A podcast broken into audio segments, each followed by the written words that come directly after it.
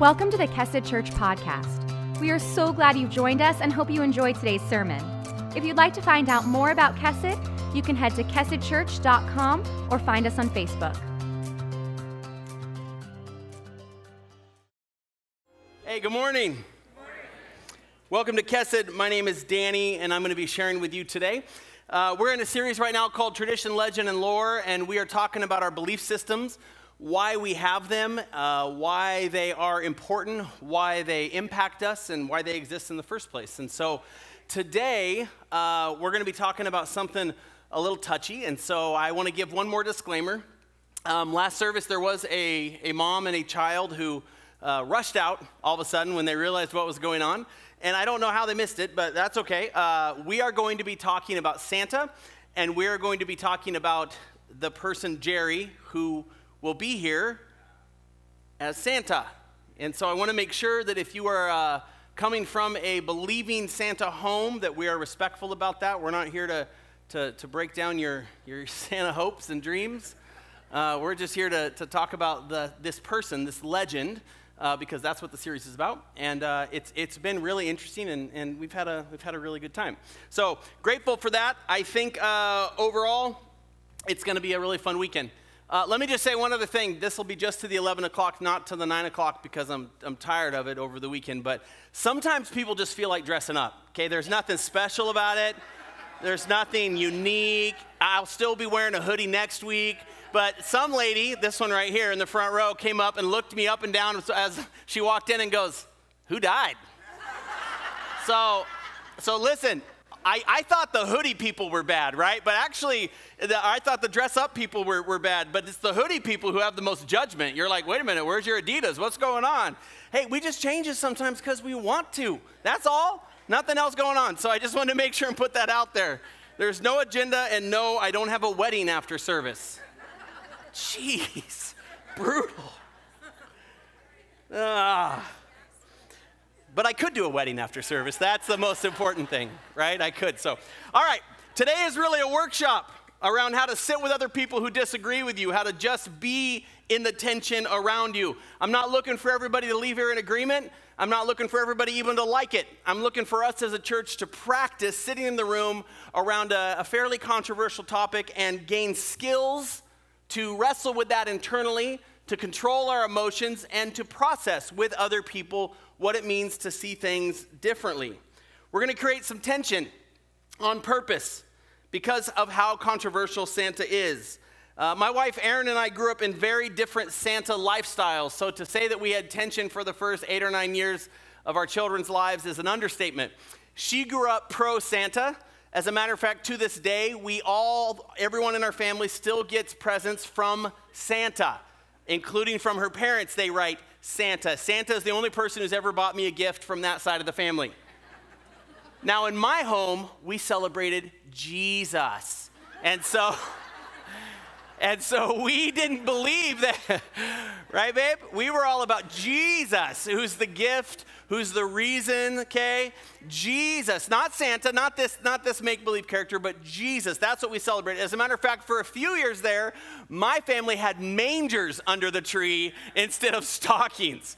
Okay, and that was it was great. It was to drive home the point, but we were very anti-Santa. Then we got married, and Erin was it was she's not a very domineering uh, person. She, she's not always trying to push her agenda, but when it came to Santa, like I, I found a whole new level of of power in her, for there was no option not to have Santa in our home. And so I, I really remember thinking, well, I'd rather have a, a healthy marriage without conflict than, than, and I can secretly tell my kids there's no Santa later. So uh, we were raised in a house uh, with our children, we're raised in a house where there was lots of Santa, and eventually they would all come to realize um, about this legend, and we would turn it into something good in our home.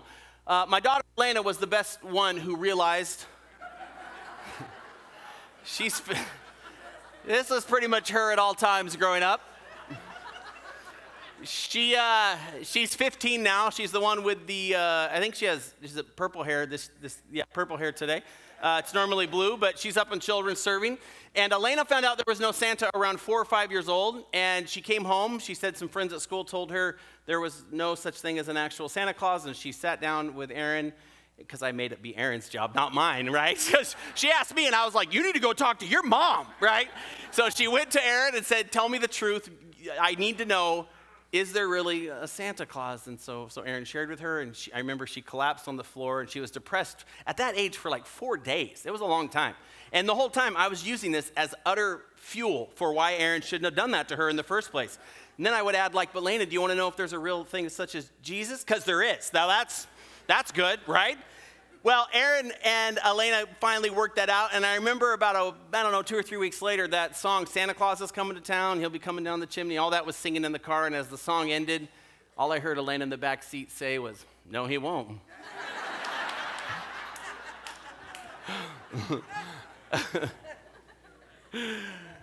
I always hear curious rumblings around this time of year among Christians that letting children believe in Santa is wrong, and there's some pretty valid reasons for this.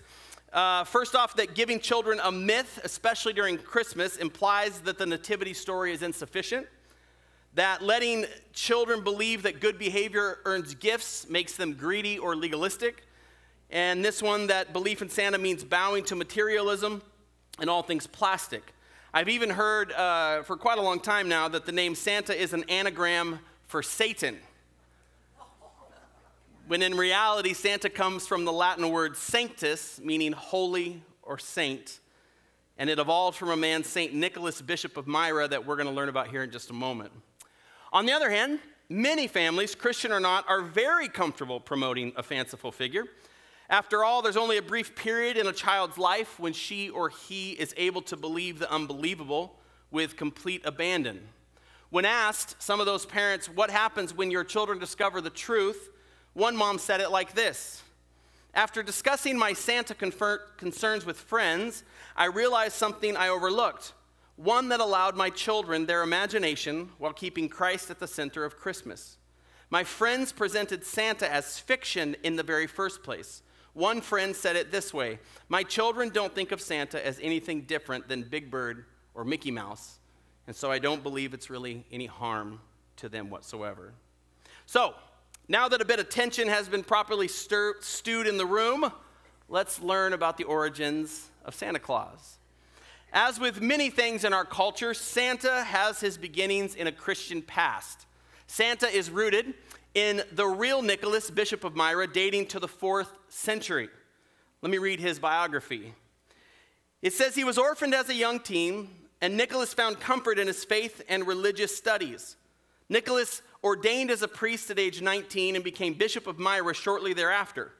Nicholas was then imprisoned from 303 AD to 308 AD because he wouldn't worship Roman Emperor Diocletian as a god. He also encouraged his fellow prisoners to remain steadfast in their faith the whole time he was in prison. Bishop Nicholas was primarily known for his kindness, generosity, and wisdom. Nicholas inherited a large amount of money after he got out of prison and used much of his fortune to help the poor. Nicholas was well known for giving freely to meet the needs of people around him, fulfilling the commands of Christ to aid the poor, as he said. After his death, the Catholic Church recognized him as a saint, hence the common American usage of Saint Nick as a substitute for Santa. The red clothing that Santa wears is likely founded in the red wo- robes worn by all bishops at this time. Though Nicholas is not the reason for the season, the celebration of his memory played a key role in today's Christmas traditions. Communities from the death of St. Nicholas till the next few hundred years celebrated his memory every December 6th, the anniversary of when he died. In the 16th century, Catholics, Lutherans, and Episcopalians perpetuated his memory by including St. Nicholas festivities in their Christmas traditions. And then, around 1870, uh, Christmas was adopted as an official lesson plan in Protestant churches, which is a profound thought that, that there was there wasn't really Christmas as we see it now till around the 1870s, and then it became an official lesson plan. And here's what's so pro- amazing much of the lesson plan that was adopted in Protestant churches, which is probably the forebears to what we're doing here today, was built around St. Nick. As part of the lesson, Sunday school teachers actually dressed up as Santa to hand out presents as an outreach to children who didn't normally attend. Historians credit this and all the other traditions uh, for turning Christmas into a gift giving season. Every year on December 6th, people celebrated St. Nicholas's memory, and the memory that he brought was the one that the Lord had laid upon him, if you will. They believe the, the act of Jesus to people around him. They celebrated his memory by reenacting tales attributed to Nicholas. One reenactment included hanging stockings over the fireplace and filling them with gifts in remembrance of the time Nicholas saved a widower from selling his daughters into slavery. The widower was too proud to take the money from Nicholas and so had decided this was his only option to sell his daughters that he couldn't afford to feed into slavery. So legend says Nicholas snuck into their home and filled their stockings that hung over the fireplace to dry with gold coins.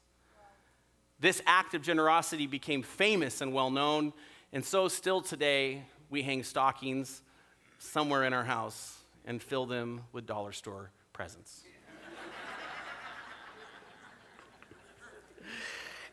In memory of people almost being sold into slavery. So it's just. Additionally, additionally, entire communities participated in the festivities by giving gifts to one another. The white beards that we come to know so well, and the other trappings, the reindeer and the sleighs, the sleighs, sleighs, elves, are likely adopted from various cultural influences being mingled together over the centuries, much like we talked about the Christmas trees last year. All of this has great meaning in the biography of the man who felt as if he was called by God to do the things he was doing. And the things that he was doing uh, were so powerful and so different than the other things happening in the culture that they became legendary. And that's why St. Nicholas is a legend that we still celebrate today. The well known mythical Santa Claus, is, Santa Claus is clearly founded in a man who honored Jesus Christ with his life and his possessions.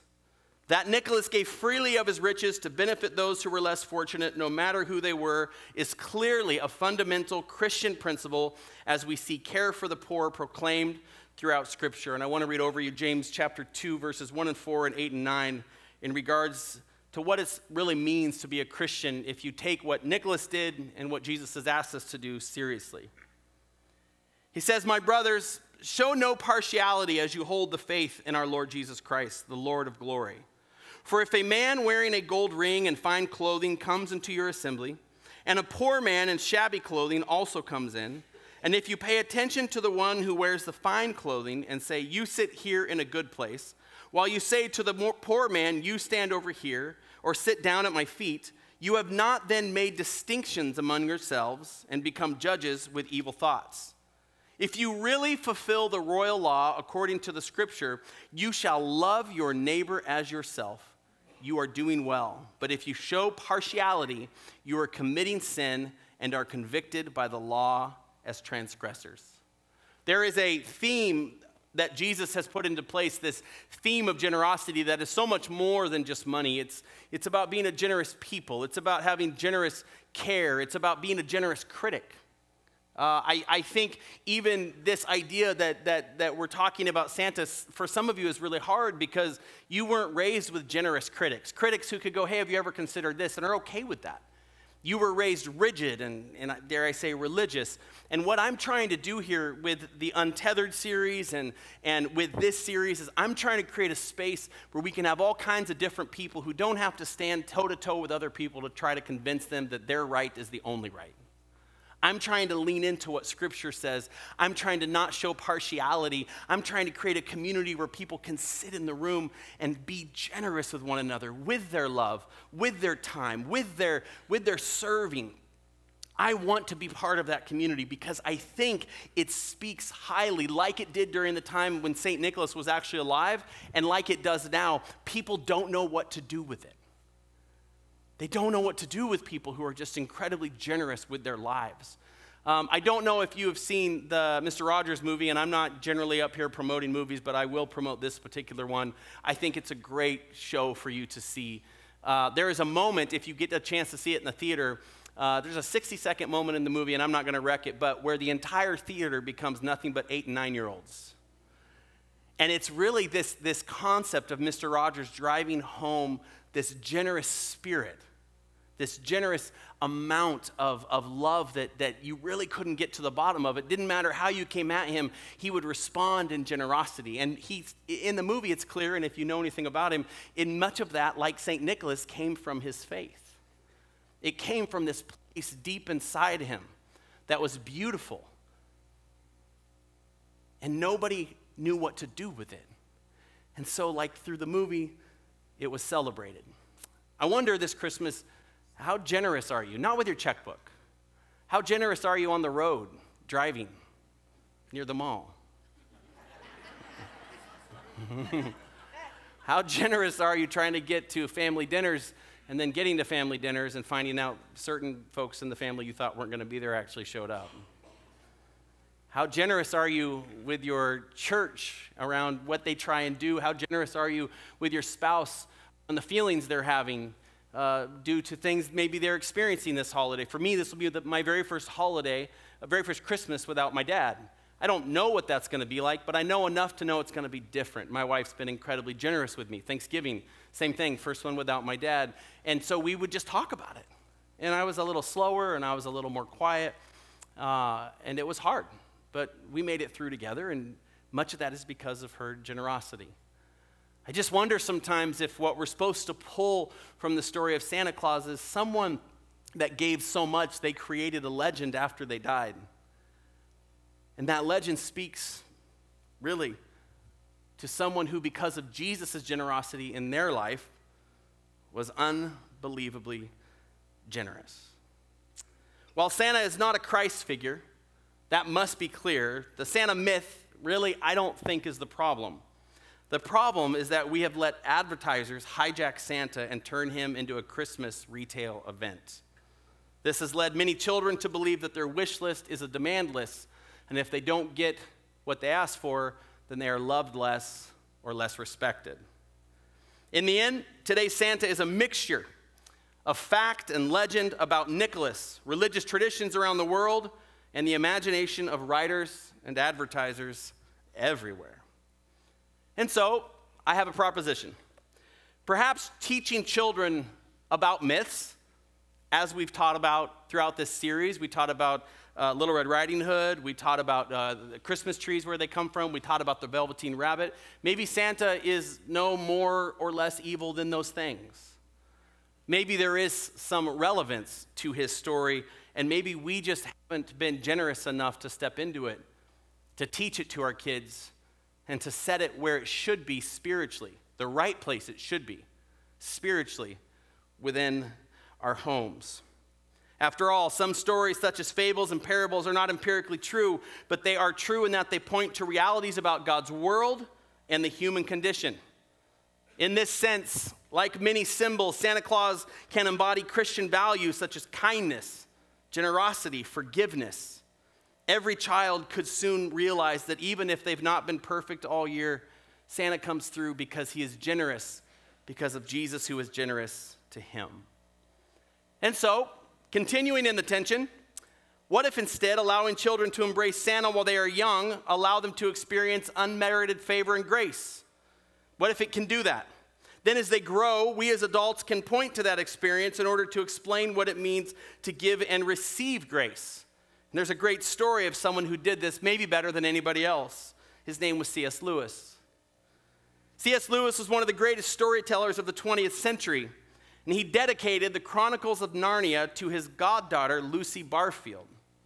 In the dedication, he noted, Girls grow quicker than books. As a result, you are already too old for fairy tales, but someday you will be old enough to start reading fairy tales again.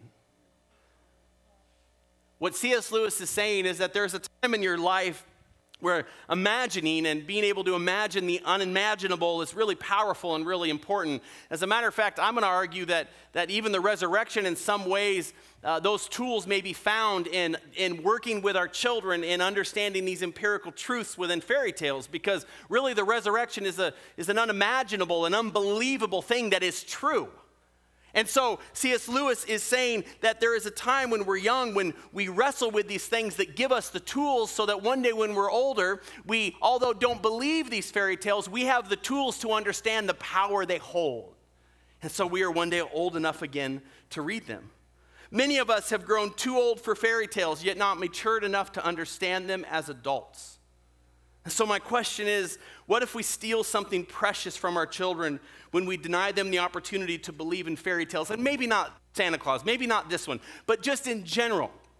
When we deny them the opportunity to learn and how to glean truth from a made up story.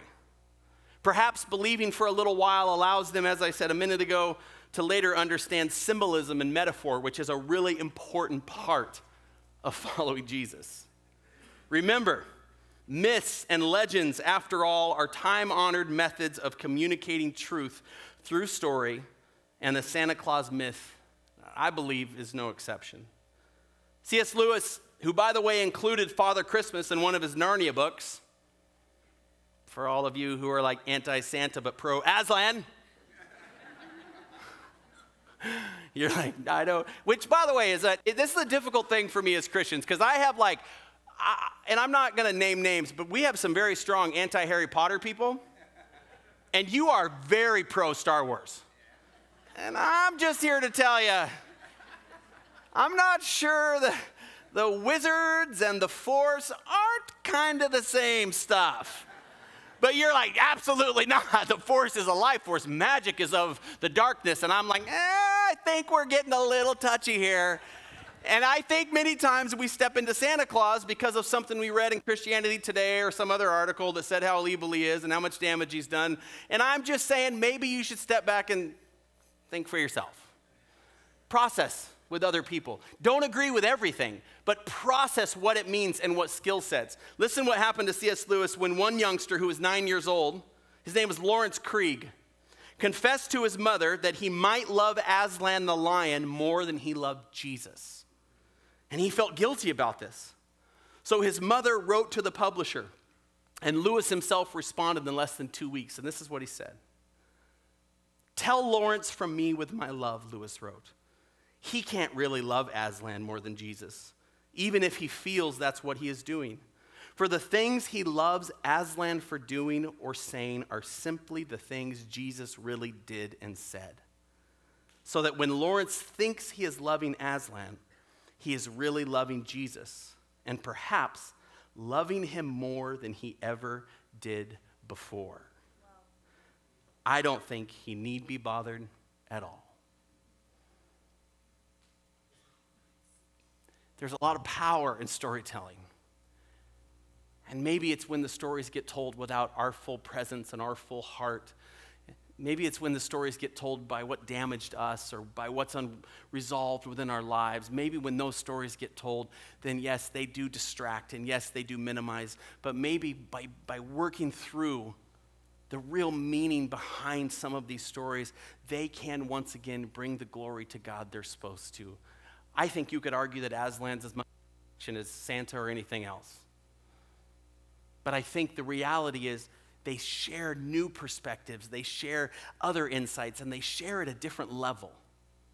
I think sometimes we forget that not everybody processes at the same level, and even people of the same age have different experiences that bring them to different places at different times. And I am a person who believes fully that if we're going to be the community we're supposed to be, then one thing we need to do is recognize that not everyone in the room is at the same place at the same time, no matter how they look on the outside we need to recognize that people come from all kinds of different backgrounds. They've experienced all kinds of different trauma and healing and blessing and brokenness. And sometimes things that transcend those are stories, which is why I believe the Bible brought so many of them for us. Because stories can speak to any spiritual weight group in the room, they just do it. They meet specific needs and they're easily remembered. They're like songs. They have lyrics, if you will.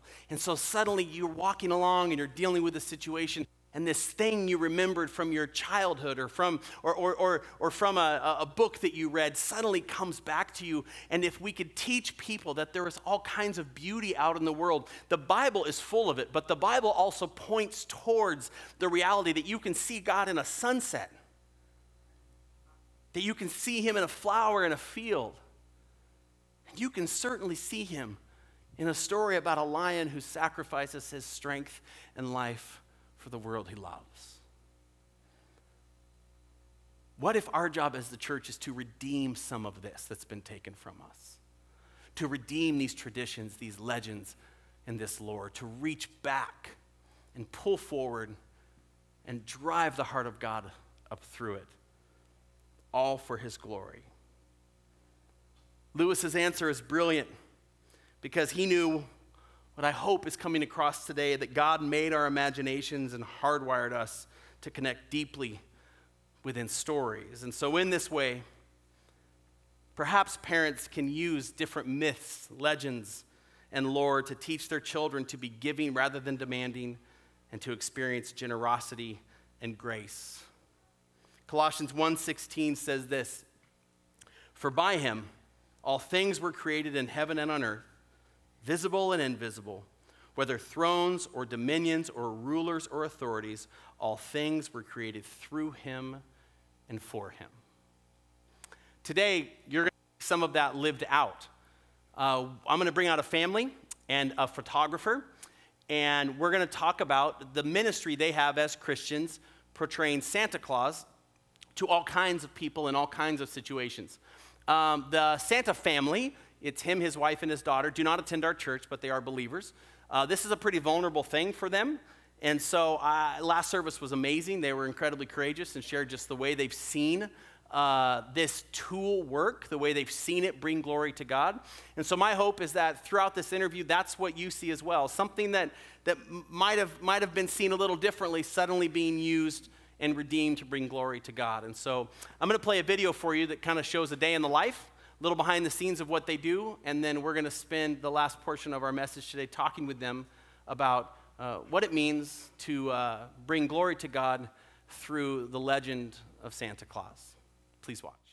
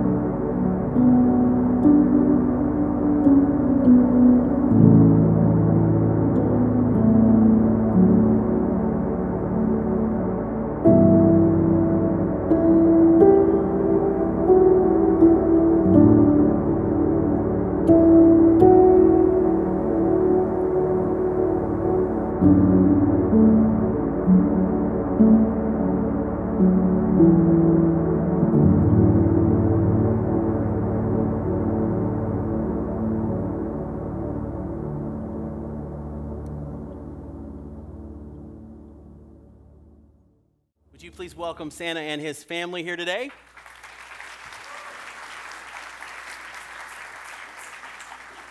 I'd like to introduce to you uh, Jerry and Debbie Jung. They're right here, these two fine folks right here. And then uh, on the end is Jerry's wife, Chelsea. Listen, I'm just reading the notes I was given, all right? I'm just kidding. I, I'm just, they were written right. I read them wrong. Sorry. Chelsea, and then, uh, as many of you know, uh, Michaela and Tammy right here. So Jerry, Debbie, Chelsea, and Michaela and Tammy. And uh, Michaela and Tammy are, they've been attending our church for quite a while now. And uh, you probably saw Michaela doing worship up on stage. And Tammy uh, they, has been here, really, they've been here since the beginning of the church. And Tammy has the house that you see we do all the announcements in. Uh, and it's, it's crazy Christmas. Tammy, tell us just a little bit about your house, because it's, it, how did that start? As a Halloween thing? Always um, loved Christmas and kind of went maybe a little above and beyond on Christmas just because of over the years, people have told me that it brings them joy to come to my house, and that makes me happy. So Um, I started decorating my house before Halloween about five years ago, and I dress up like this, and I has, pass out candy canes when they come and trick or treat my house. Yeah. And it's quite popular. I mean, it's really, yeah, people come from deal. all over. Yeah, people actually drive up from other places to trick or treat my house. Yeah, and, yeah. Uh, yeah. It's really fun. So, Michaela, uh, you are kind of a resident photographer. You've been doing this for a long time, and you were telling me you got tired of going to the mall and doing Santa pictures, waiting in line, and so you had an idea. You had your mom's house. And so, tell us about that. Yeah, so um, once I had my second daughter, the idea of taking two, or my second child, my daughter, the idea of taking two small kids to the mall and waiting in line was just terrifying. So um, I thought, I had this thought, like, what if we could do pictures at my mom's house because it's beautiful and not have like a scheduled time or something so it's not stressful. And Chelsea and I have been friends forever, so I've known these two for like half of my life. And I had heard that Jerry was kind of starting to play, uh, put on the suit a little bit at a tree farm, and I was like, hey, Chels, I wonder if your dad would want to come take pictures for us because she had young kids too, and um, just crazy thought, right? Let's let's try it. And so I asked her, and yeah, at first, He said no. yeah. She's like, yeah, he's not gonna want to do that. Um, let me talk to him a little bit more. And um, yeah, so then she eventually convinced him, and we did it the first year. Um, this was seven seven Christmases ago now, and um, I don't think any of us had any idea what it would turn into. Um, it really it started as just a kind of almost selfish thing, like I want good pictures of my kids with Santa, and I want them to not be rushed and have a moment to talk to him. And it has turned into something so magical, and it's opened the doors for us to get to do many other things, not just pictures with Santa, but to really bring the joy of Christmas to lots of people. Yeah. Now, Chelsea is who we had to arrange our time with Santa uh, through. Chelsea is Santa's manager, uh, which was a little awkward because I, I got her number and I texted her, hey, we were hoping we could, we could have uh, your dad come and maybe be a part. We're going to do a talk on Santa. And she's like, oh, I don't know if Santa has time to do that. I'll have to talk to him. And then she got back to me. She actually said Santa said no to today. And, and I was like, oh, I'm, I'm really, I'm in this, I'm in this make believe now too. Like, well, why did Santa say no? And can't, like, I, like, what is going on with Santa? Doesn't he love me? You know, like, so, but eventually, she, she actually said eventually that Santa prayed about it and uh, he would like to come and be a part. And so we ended up having a coffee, and, and I got to meet all you lovely people. So thank you for arranging that. Um, Debbie, tell me when you heard that Jerry was going to do this, what were you thinking? What was going on in your, you want to hand her your mic? What was going on in uh, your mind? Well, I thought it was a good thing. I don't know if my mic's on. Can you hear me? Okay. I want to be louder. No. Um, he was a fireman, and he would always be able to walk in stores and you know tease the kids because people trusted that uniform, I guess. And but he started bugging people in the stores just with his like jeans, t-shirt, whatever, and he looked like a creeper. And I, I, I said, you can't do that, in you can't do that in today's, you know, world and stuff. So when he was when he was dressed in his, his fireman gear, he could walk up and talk to whoever. Absolutely. That uniform was fine. It was fine. So this right now is giving him the opportunity to do that, and he's good, great with kids, just great. So yeah. So Jerry, tell us you are you are or you are a retired uh, Vancouver. Go ahead. Fireman. Yes. All right, great interview. Let's close this thing up. Uh, yeah, Yes. Yeah. You shared a powerful story last uh, service. Would you mind sharing it again? Uh, well, when I was a, a new Christian, I was in the fire department early in my career, and me and a good friend of mine, uh, my buddy, uh, were up on a roof, on a roofer ladder. Some people may know it. It hooks into the peak of the of the roof, and fire's burning underneath us. And he's a real strong Christian, and the roof collapsed, and our ladder went in, and it landed on a bearing wall, which means it wasn't going to go down anytime soon. But we were definitely at this angle, and the fire was there. But he dropped the tip on the hose, and it hits the ladder, and the water comes on, keeps the fire off of us, so that we can climb back out, and we're up two stories high. So I'm thinking that God saved me for a reason. And I'm thinking, oh, this is going to be really big in the fire department. Waited 20 years for this big thing to happen, and it didn't happen. So I figured it was because he was such a stronger Christian. That's why we didn't go all the way down. and then this opportunity came up, and obviously I don't say yes right away to anything. It's it, you know, I'm the guy. If I step out on my own, I fall flat on my face. And so God has been with me through this whole thing. And I always first thing is no, and then I pray about it, and okay, gosh, darn it. And and it just evolved into this. I started at our good friends Larwick's Tree Farm, and they're good friends of ours, and and uh, she brought me in out of the cold. So you, we're going to talk about this. Some of your favorite stories, Michaela. You can show us some pictures in a moment. You you believe. Uh, as a Christ follower, that, that what you're doing with your family throughout, especially the Christmas season, is showing the love of Christ to people that maybe would never experience it. There's, there's no doubt that this is a ministry under God. We get in these situations into the family, into the grassroots of some of these issues that these kids are dealing with and with the family. At opportune times, we can bring up Jesus into it. Uh, the best thing that I've ever heard is when I'm talking to a little little girl the other day, and I says, "What is the best thing about Christmas?" She goes, "The baby Jesus." And so I know that Santa Claus is taboo to a lot of people, but if it's the grassroots is in the family, there's nothing that's going to break that. Mm. It's it's about God. God's is way more powerful than a guy in a red suit. I mean, look how he took on the Easter Bunny, right? so that's a whole other message. so it, it, we look at it as a ministry. We, we're open and honest, and the kids can spread the joy into their family. We just feel like we give it a little kickstart in the season. And some of the kids that we reach, you know, it's lifetime memories for the parents to, to go back to that. And it's a real joyful time. So we're spreading God's joy.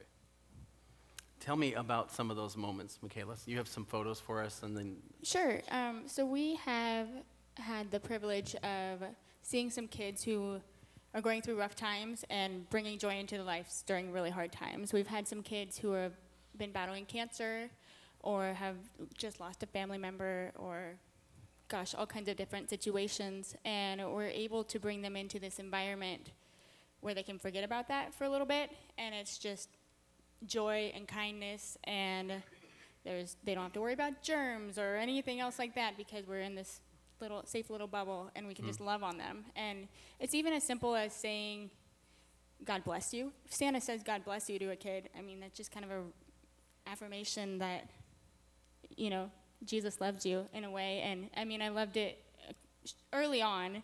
Jerry asked me, now if I can if there's an opportunity, can I talk about God with these kids? And I was like I never even thought about that and I was like Absolutely. If you see a moment, you go for it. And so he has over the years. He's just taken little moments to just, you know, say, Jesus loves you and this is what it's about. And um, so having these families who, these poor kids are going through so much, the whole families are going through much, through so much, and we can just say, you know, we're praying for you, we love you. And it's really powerful.